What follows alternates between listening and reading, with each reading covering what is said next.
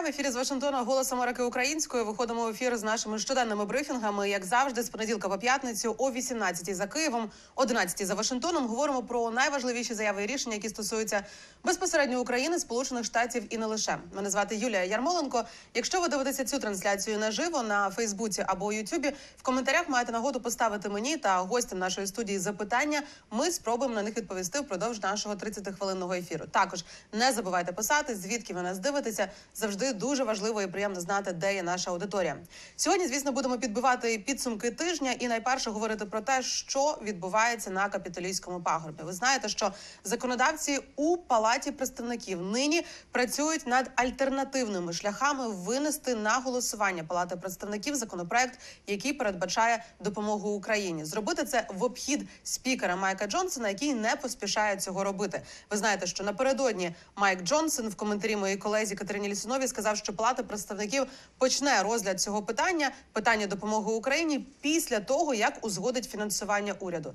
За домовленістю попередньої законодавців, це фінансування уряду мають погодити до 22 березня. Та оскільки спікер Майк Джонсон вже не один раз відкладав розгляд питання допомоги Україні, і через те, що збігає дорогоцінний час, час якого в Україні немає, якраз законодавці через це і розробляють ці альтернативні шляхи. Які саме і чи може це спрацювати? Поговоримо сьогодні із моєю колегою, нашою конгресовою кореспонденткою Катериною Лісуновою, яка приєднується до ефіру із конгресу. Катю, привіт. Вітаю, Юлю. Катю, конгресмен республіканець Брайан Фіцпатрік напередодні підтвердив тобі, що він вже зареєстрував свою петицію, аби винести на розгляд допомогу Україні в обхід спікера Майка Джонсона. Тим часом демократи не виключають можливості представити свою петицію. Що це за петиції, і наскільки це реалістичний шлях таким чином, все ж таки погодити допомогу Україні? Тут варто е, окреслити, що йдеться про різну допомогу Україні. Як ти правильно зауважила, демократи не виключають, що вони е, можуть також розпочати збір підписів на власну петицію в обхід е, спікера Палати представників, але йдеться про законопроект Сенату, який вони хочуть підтримати своєю чергою. Брайан Фіцпатрік разом із іншими республіканцями та демократами презентував 16 лютого власний законопроект про допомогу Україні. Але як стверджують експерти, він є менш вигідним для Києва, тому що в ньому, як мінімум, йдеться про менше коштів для України. Якщо в сенатському законопроекті йдеться про понад 60 мільярдів, то у законопроекті Брайана Фіцпатріка йдеться про 48 мільярдів доларів. Також в цьому законопроекті не йдеться про гуманітарну допомогу, а йдеться лише про оборонну допомогу, що також є мінусом для загальної допомоги Україні. Окрім того, в законопроекті Брайана Фіцпатріка та інших е, законодавців йдеться включено також е, заходи, які мають забезпечити безпеку кордону Сполучених Штатів Америки. Тобто в цьому законопроекті повертається ця тема також. Свою чергою Брайан Фіцпатрік вважає, що його законопроект є найбільш імовірним для проголосування палаті представників. Він вважає, що сенатський законопроект навряд чи матиме майбутнього, і він е, закликає як демократів, так і республіканців е, зібратися власне навколо його законопроекту і підписати цю петицію переважною більшістю в обхід е, спікера Джонсона, щоб винести власне законопроект Фіцпатріка на голосування. Пропоную послухати його пояснення, які він дав мені вчора і іншим журналістам під час о, спілкування в конгресі. Якщо демократи не підтримують мою петицію, то вони не підтримують Україну.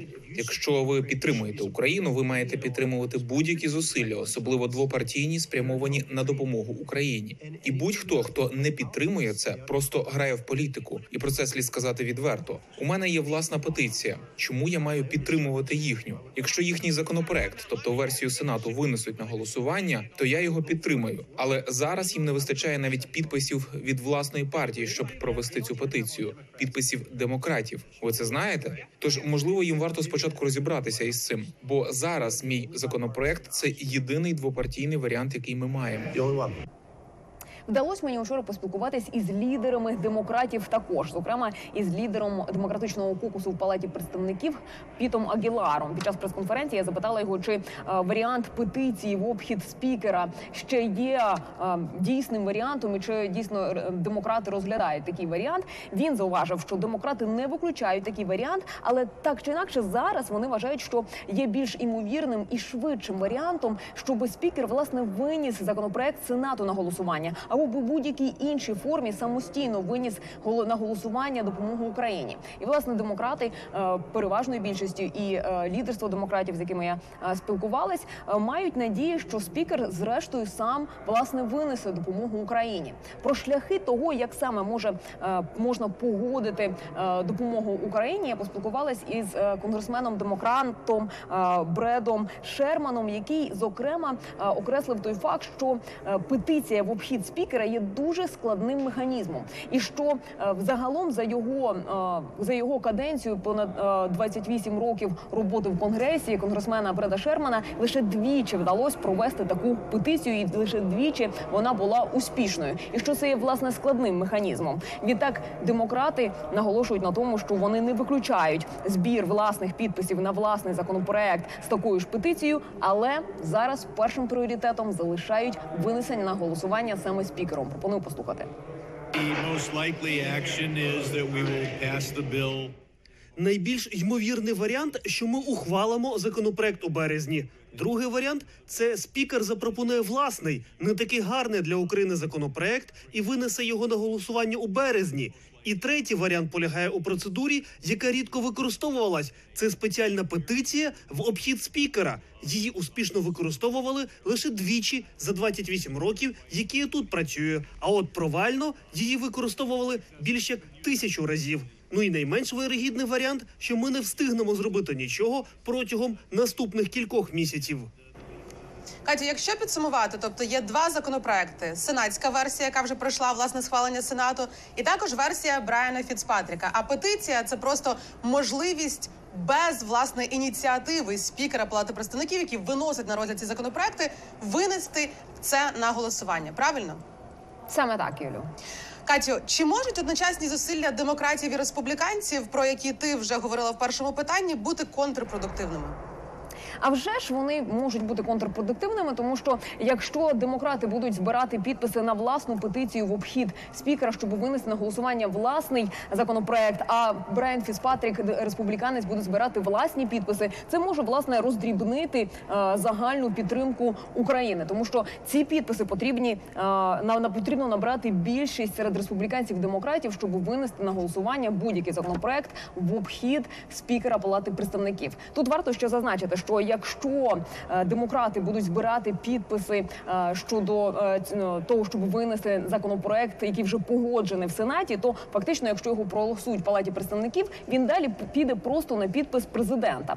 Якщо ж винесуть на голосування через цю процедуру складну, яка довго часу займає законопроект Брайана Фіцпатріка, це означатиме, що якщо його погодять в палаті представників, він повернеться у сенат. Тобто процедура погодження його законопроекту буде набагато довшою, і сам процес одночасного збору е, цих е, підписів також роздрібнить е, допомогу підтримку Україні серед республіканців і демократів, яка має бути спільною для того, щоб набрати більшість підписів від обох партій. Але варто зауважити, що поки що лише Брайан Фіцпатрік заявив, що він збирає підписи на таку пет- петицію. А самі ж демократи, як я вже казала раніше, вони поки що сподіваються, що спікер сам винесе допомогу Україні на голосування, і як вони сподіваються у версії, яку вже проголосували у сенаті.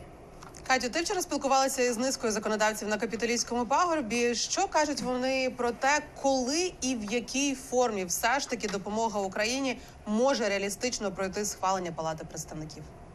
Ми в принципі поновлюємо цю інформацію, які взагалі прогнози станом на зараз постійно. Поки що е, законодавці кажуть, що найімовірніше варто це очікувати розгляд допомоги Україні як мінімум наприкінці березня. Загалом республіканці і демократи знову ж таки розходяться в своїх позиціях. Якщо демократи вважають, що спікер може винести і мають оптимізм, що е, вони все ще сподіваються, що спікер винесе допомогу Україні на голосування чи в форматі законопроекту, який вже погодили в сенаті, чи в іншому форматі, то республіканці е, зокрема стверджують, що допомога Україні має не бути першим пріоритетом. Спочатку треба погодити бюджет уряду, потім погодити безпеку на кордоні Сполучених Штатів Америки, і вже після цього переходити до допомоги Україні. Позиції як республіканців, так і демократів станом на зараз щодо майбутнього допомоги Україні пропоную послухати просто зараз. Ми ще не профінансували Америку. Україна не повинна отримати фінансування до того, як ми профінансуємо Америку. Це американський уряд, зрештою. Але загалом я розчарований відсутністю прогресу в процесі допомоги. Робота спікера полягає в тому, щоб контролювати процеси в палаті представників. Він не повинен нікому дозволяти обходити його рішення чи виносити щось на голосування. І було б неправильно виносити допомогу Україні до того, як ми профінансуємо наш власний уряд. Я все ще оптимістичний, що як тільки ми вирішимо питання бюджету, що займе ще один-два тижні, то ми одразу поставимо на голосування допомогу Україні та Ізраїлю. Спікеру потрібно просто винести законопроект Сенату, який отримав підтримку демократів і республіканців. Якщо хтось хоче проголосувати проти, нехай голосує проти, але винесеться на голосування. Я цілком впевнений, що законопроект пройде.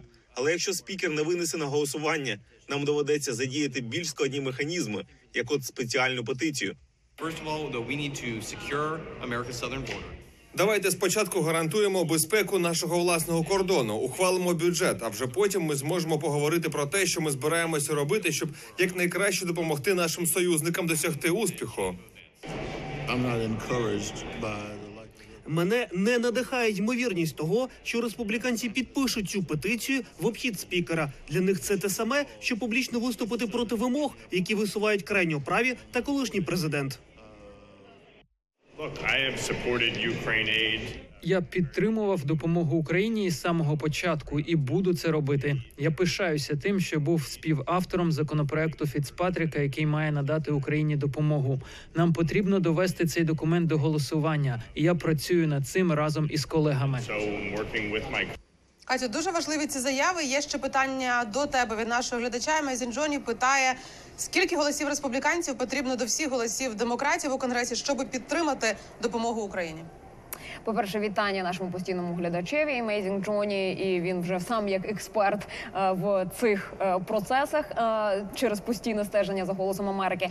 Загалом демократам, якщо всі демократи проголосують за відповідну петицію, потрібно 3-4 голоси республіканців. Тобто, по суті, не так багато. Потрібно 218 голосів від загальної кількості присутніх законодавців в палаті представників. Але є ще одне питання, про яке, до речі, Брайт Фіцпатрік згадував, відповідаючи е, журналістам е, в коментарі, які ми вам показували раніше. Деякі демократи, наприклад, е, кажуть, що можуть не голосувати або не підписати петицію в обхід спікера щодо законопроекту, який погодили в сенаті, тому що вони зараз виступають проти допомоги Ізраїлю і навпаки наголошують на тому, що що треба зупинити бойові дії на території Гази. І така кількість демократів є невеликою, але це також означає, що можливо е, демократам доведеться зібрати трохи більше підписів ніж 3 чи 4 голоси республіканців. Катю, дякую тобі дуже. Дякую за те, що стежиш за всім, що відбувається на капіталістському пагорбі. Розповідаєш е, нашим глядачам. Катерина Лісунова була на зв'язку із конгресу. Сьогодні в програмі Чистаємо 22 Підсумуємо ще раз тиждень із нею, і можливо будуть якісь нові деталі для того, щоб мати більшу картинку того, що відбувається. Катю, дякую тобі. Дякую вам, е, що дуже активно коментуєте. Волинь на зв'язку Київ рідний вітає Дрогобич, Черкащина дивиться, Луганськ, е, також Італія, Кропивниччина, Горішні Плавні. е, Є Норвегія на зв'язку. Якщо у вас є ще якісь запитання, то обов'язково їх ставте. За словами колишнього міністра оборони Сполучених Штатів і колишнього голови ЦРУ Леона Панети, у Конгресі є двопартійна підтримка фінансування допомоги Україні. І якщо цей законопроект таки винесуть на розгляд Палати представників, то його схвалять, каже Леон Панета. В інтерв'ю грузинській службі голосу Америки Панета наголошує, що у разі, якщо спікер Майк Джонсон не винесе на голосування законопроект, це може бути ударом по репутації республіканської партії, адже це виглядатиме, наче республіканці підтримують Росію. Ось його коментар. Ukraine is critical. Україна має вирішальне значення для нашої національної безпеки, оскільки багато в чому українці також воюють у нашій війні, намагаючись захистити демократію. Весь час, що я працював у розвідці, отримував інформацію про те, що задумав Путін. Було дуже ясно, що головна мета Путіна підірвати демократію у Сполучених Штатах та в інших країнах. Це його основна мета. І очевидно, щоб захистити нашу національну безпеку, ми маємо переконати, що Путін не досягне успіху. Тому дуже важливо, щоб ми надали всю необхідну військову допомогу, щоб дозволити українцям продовжувати боротьбу із Путіним. Що станеться тепер? Думаю, є хороший знак у конгресі. Знаю, що в Білому домі відбулась зустріч між президентом і керівництвом конгресу, на якій вони говорили про важливість того, щоб це голосування щодо військової допомоги могло вийти на перший план. Доброю новиною є те, що є сильні члени конгресу із обох партій, які підтримують пакет допомоги. Зрештою, сенат прийняв його переважною більшістю голосів, здається, 70 чи більше голосів. І в конгресі я вважаю, було б справедливо сказати, що якби в палаті представників було проведено голосування, була б сильна двопартійна підтримка для цього законопроекту. Ключовий момент зараз переконати спікера палати представників у тому, що для нашої національної безпеки надзвичайно важливо провести це голосування. Думаю, що врешті-решт спікер повинен розуміти, що якщо він не зможе забезпечити це голосування, він і республіканська партія будуть вважатись такими, що підтримують Путіна. Я не думаю, що вони цього хочуть. Якщо вони збираються зберігти контроль над палатою представників, було б погано політично, якби вважали, що вони підтримують Путіна, а не Україну у цій війні. Тому я впевнений, що зрештою це питання буде вирішено шляхом голосування у палаті представників. Це був Леон Панета, колишній міністр оборони Сполучених Штатів за часів е, президентства Барака Обами. Питання підтримки України у боротьбі проти російської агресії буде одним із провідних на зустрічі сьогодні у Білому домі між президентом США Джо Байденом і прем'єр-міністркою Італії Джорджою Мелоні. Ось вона напередодні вже прибула до Вашингтона. А зустріч у Білому домі сьогодні відбудеться по обіді. За словами експерта німецького фонду Маршала Даріо Крістіані, основна увага візиту буде зосереджена на головуванні Італії у групі семи. Що стосується цього, президент е, прем'єр-міністрка Мелоні хоче поділитися пріоритетами головування Італії, і, зокрема, це непохитна підтримка України. е, Дуже важливою є для Джорджії Мелоні, як каже експерт фонду німецького фонду Маршала. Минулого тижня Джорджа Мелоні, ви знаєте, була у Києві, де підписала угоду про співпрацю Італії з Україною у галузі безпеки, і це теж важлива річ, яку безумовно обговорять два лідери. Більше про це будемо говорити у програмі «Честайм». І переходимо до наступної теми сьогодні. Китай і Росія поширюють дезінформацію серед власного населення, серед діаспори та країн глобального півдня, де вони практично не мають конкуренції, адже Західні медіа скорочують свої операції в цих країнах, а місцеві не витримують конкуренції. Це кажуть аналітики. Зокрема, е, про це говорили експерти німецького фонду Маршала та журналісти американських медіа, які зібралися на таку на таку конференцію цього тижня. Головною лінією співпраці між режимами в Пекіні і Москві кажуть експерти, є просування спільного антизахідного і головним чином антиамериканського наративу. Більше про це і про те, яким чином е, ця дезінформація може впливати і на виборчі процеси у Сполучених Штатах. Поговоримо із моєю колегою Наталкою Чуріковою, яка досліджувала цю тему. Наталі, привіт. Вітаю, Юля. Дослідники кажуть, що пропаганда Росії і Китаю стала працювати за схожими схемами. Коли це сталося, і чи координують вони загалом свою діяльність? Так, експерти, які говорили під час обговорення у фонді Маршала, говорили про те, що Росія і Китай вони не так е, прямо координують свою діяльність для того, щоб один і той самий наратив потрапив е, в ті чи інші медіа, але вони більше спостерігають за роботою одне одного і копіюють ті практики, які показали себе успішними. Не всі практики є успішними. Наприклад, е, щодо роботи із соцмережами, Росія ухвалила такий досить агресивний стиль. Е, В Китаї його назвали стилем вовків воїнів Е, в Росії чи в Україні.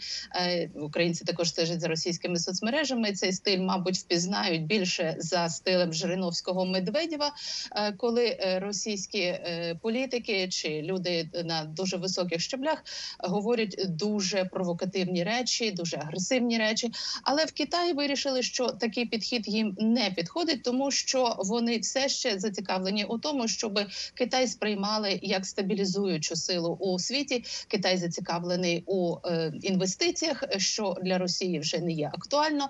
Е, тому та людина, яка зібрала у Твіттері е, понад мільйон послідовників, вона після того як цей підхід вирішили, що він не підходить, його відправили займатися питаннями океанічних проблем в, в китайському морі.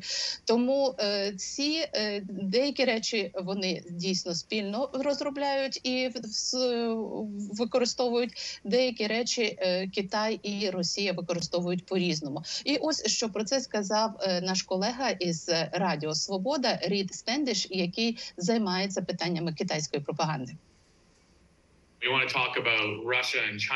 Коли ми говоримо про співпрацю Росії та Китаю, то важливо відзначити, що ми говоримо про це зараз, тому що цей момент є кульмінацією десятиліття угод, які виконувалися між Китаєм і Росією. По суті, відтоді, як Сі Цзіньпінь прийшов до влади, вже на першій зустрічі з Путіним вони підписали велику угоду про інформаційну співпрацю, обмін досвідом. Головна ідея полягала у тому, щоб не допустити західну інформацію в Росію та Китай. У питанні війни це координація наративів. Також нові техніки відпрацьовуються за кордоном і потім використовуються вдома для своєї внутрішньої аудиторії. Наталі, які можеш назвати спільні приклади або приклади спільних наративів е, російської і китайської пропаганди? Наскільки вони були ефективними?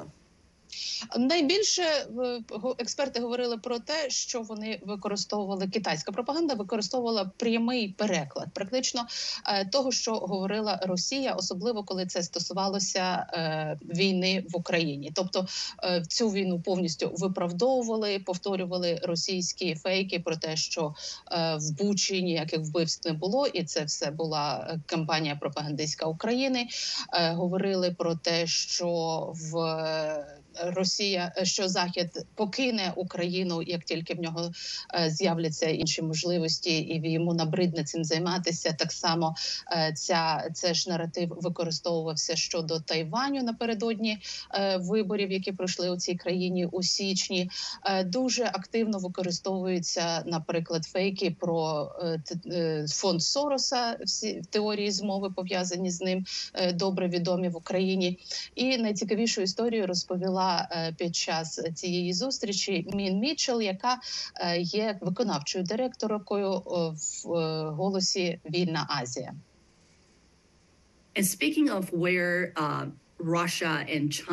Говорячи про те, де збігаються тактики Росії і Китаю, я можу навести приклад. Як відомо, Росія під час їхнього вторгнення проштовхнула історію про те, що США допомагали будувати Україні лабораторію біозброї. І що ви думаєте, існує божевільна історія, яку ми перевірили, і яка стосується тієї самої історії, що нібито офіційні особи США та Тайваню таємно зустрілися в південно-китайському морі у 2022 році обговорити створення лабораторії біозброї.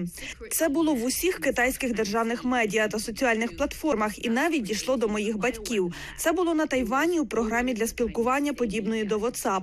Я родом із Тайваню, і мої батьки все ще живуть там. Їхні 80-річні друзі поділилися з ними цією історією у своєму груповому чаті, і вони почали гарячу суперечку про те, чи розпалюють США війну між Тайванем і Китаєм. Мої батьки надіслали цю історію мені. Я повернула їм текст із нашою історією перевірки фактів. А моя мама написала у відповідь: чи ваша історія правдива? Отже, моя мама демонструє, що в той час, як Тайвань невпинно посилює свою стійкість проти фейків та маніпулювання, китайські операції впливу стають усе більш вмілими та все більш схожими на Росію та її сценарії. Наталі, зараз у самому розпалі президентська кампанія у США. Чи є ознаки того, що Росія і Китай можуть спробувати чи вже пробують втручатися у виборчі процеси, поширюючи дезінформацію, спробуючи дестабілізувати суспільство? І на що можуть бути спрямовані такі кампанії? Ну такі кампанії, якщо раніше вважалося, що вони можуть спряму бути спрямовані е, лише на те, щоб дестабілізувати суспільство, поляризувати його для того, щоб посіяти недовіру до демократії, то зараз експерти говорять про те, що вони зовсім не відмовляються від того, щоб підтримати конкретного кандидата. Про це власне говорилося і під час попередніх президентських виборів у США, і наголошувалося зараз на під час цієї дискусії також, що цей же підхід був використаний і у Тайвані е, під час е, січневих президентських виборів. Тоді Китай просто активно просував ідею про те, що якщо е, тайванці виберуть не того кандидата, то почнеться війна, і що ті, хто голосують проти того кандидата, яких який би підтримав Китай, вони голосують за те, щоб почалася війна, за те, щоб Китай просто напав на Тайвань. І також є такі приклади, е, говорять експерти, які, мабуть, будуть відомі також знайомі нашим українським слухачам про те, як використовуються фейкові соціологічні служби, Е, вкидається якийсь е, наратив, вкидається якась теза пропаганди, перевіряється на соціологічній службі. Потім самі соціологічні служби видають абсолютно фейкові результати, і які також впливають на громадську думку. І ось що про це говорять експерти. Я вважаю, що найчастіше Росія чи Китай, коли втручаються у вибори, вони дійсно мають бажаного кандидата, бажаний результат. Мені здається, ми помилково висвітлювали це так, ніби їхня єдина мета посіяти недовіру. Я думаю, що це вторинний ефект, і вони дуже щасливі в деяких випадках, що досягають результату.